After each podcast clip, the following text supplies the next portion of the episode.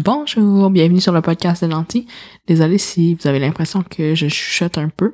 Il est 9 h en ce moment. On est le 13 janvier. Puis mon fils dort à côté, dans la chambre, juste à côté. Donc j'essaie de pas parler trop fort, mais j'espère que ça va bien sortir le son. En tout cas, tout ça pour dire aussi que euh, j'essaie de enregistrer, de faire un one take ou presque. C'est plutôt rare que ça arrive, mais quand même, j'aimerais pouvoir euh, enlever le stress d'enregistrer parce que classique, le dernier épisode que j'ai fait il y a presque un an, je, disais les raisons pour lesquelles j'avais arrêté d'enregistrer puis de de d'écrire sur mon blog. Et je m'étais dit let's go nouvelle résolution euh, je me remets dans le bain. Et bien entendu quand tu dis ça à voix haute ben bien souvent ça se réalise pas mais bref alors ce soir, je me suis dit que je voulais enregistrer un petit épisode court, comme d'habitude, seulement pour vous partager que j'ai euh, publié mon bilan des dividendes des années de l'année 2023 euh, et dans mon infolette et même je crois le titre de l'article, ça dit que mon bilan est plutôt décevant. Alors pourquoi je continue à partager, même si à mon sens c'est un peu décevant? Disclaimer, euh, vous irez voir les montants, mais j'ai pas fait moins d'argent en dividendes ni en revenus passifs que l'année d'avant. Mais c'est ça, je trouve personnellement que c'est décevant parce que cette année, comme je l'ai mentionné plusieurs fois aussi sur le blog, c'est que euh, j'ai presque pas fait de revenus, étant donné que j'étais en congé de maternité, ce qui a fait que j'avais beaucoup moins de revenus discrétionnaires pour investir à la bourse. Par contre, euh, j'ai quand même investi des montants, des montants comme disons minimum. Ma stratégie d'investissement, c'est d'avoir des montants qui s'en vont de mon compte automatiquement à chaque mois dans mon CELI et dans mon REER. Et ensuite, vers, à la fin de l'année, comme beaucoup de gens font, ben, je vais me mettre un gros montant quand je peux.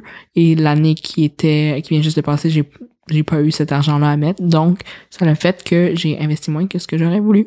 Par contre, avec les euh, stratégies d'automatisation, ça m'a quand même permis de continuer à avoir de l'argent euh, avec mes dividendes. Donc, au moins, je peux me donner une petite tape euh, derrière le dos pour me féliciter d'avoir fait ces automatisations-là, que ce, que je vous vraiment, ce que je vous suggère vraiment de faire, là, parce que c'est vraiment la méthode la plus facile de pouvoir faire grandir son, son montant de portfolio. Mais pour revenir à nos moutons, pourquoi je partage, même si c'est euh, des petits montants, puis aussi, même si c'est quote unquote décevant, quand on, peut regarder du contenu qui est dit aspirational, donc que mettons on, trouve ça super intéressant de voir quelqu'un qui est multimillionnaire puis que qui a fait je sais pas moi euh, un exit avec une compagnie puis qui a vendu puis qui est rendu avec comme euh, qui est rendu multimillionnaire du jour au lendemain, ben c'est sûr que ça n'arrive pas à chaque jour. Donc, ce qui est le fun, c'est de pouvoir voir du contenu aussi qui est plus, euh, désolé, le mot est encore en anglais, mais relatable, qui est plus, euh, en fait, qui est plus atteignable. Aussi, un autre point à mentionner, c'est qu'en investissement, souvent, on entend dire qu'il n'y a pas de petits montants. Tu peux commencer avec des tout petits montants à chaque mois ou euh, des tout petits montants, là, juste pour comme carrément débuter ton parcours d'investissement. Mais après, c'est qu'on a la piqûre, puis on veut continuer à mettre de l'argent de côté, on veut continuer à voir notre argent euh, croître. Mais des fois, c'est ça, on n'a pas besoin d'avoir un énorme montant pour commencer. Il faut vraiment juste y aller euh, avec nos moyens qu'on a en ce moment.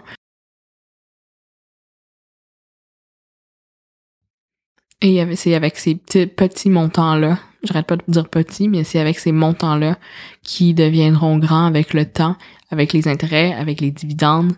Faut se rappeler aussi que ces montants-là sont euh, des montants qui vont travailler pour nous et qu'on n'aura pas besoin de, de faire vraiment plus d'efforts après les avoir investis. Alors, à la fin de l'année, je me dis que même si c'est peut-être pas le bilan que j'avais espéré, ça reste que c'est euh, un portfolio que en 2019, j'aurais jamais cru que j'allais avoir dans ma vie, euh, qui puis encore moins un, un portfolio que j'aurais cru que j'allais investir par moi-même dans des FNB, dans des, dans des actions, alors que j'avais vraiment pas de compréhension de ça vraiment avant. Alors, encore une fois, c'est peut-être pour me donner des petites tapes dans le dos, mais je suis quand même contente de ce que j'ai accompli, puis je suis contente de vous le partager encore. Et euh, vous êtes plusieurs sur mon infolette euh, à me lire à chaque fois et ça me fait toujours chaud au cœur. Alors, euh, je vous dis bonjour à toutes ces personnes qui regardent et qui me lisent à chaque mois, parce que ça aussi, j'essaye d'être plus assidu dans ma création de contenu. Donc, l'infolette, à part les trois derniers mois, normalement, là, je J'écris à chaque mois. Donc, vous pouvez trouver dans l'article de blog le, lien pour s'inscrire si c'est pas déjà fait. Alors voilà, c'est ce qui conclut mon petit épisode de, la soirée. J'espère que je vais vous reparler bientôt. Puis, euh, n'hésitez pas comme d'habitude, vous pouvez toujours m'écrire, puis m'envoyer des petits coucous sur euh, les médias sociaux de Nancy. Merci pour votre écoute. À bientôt.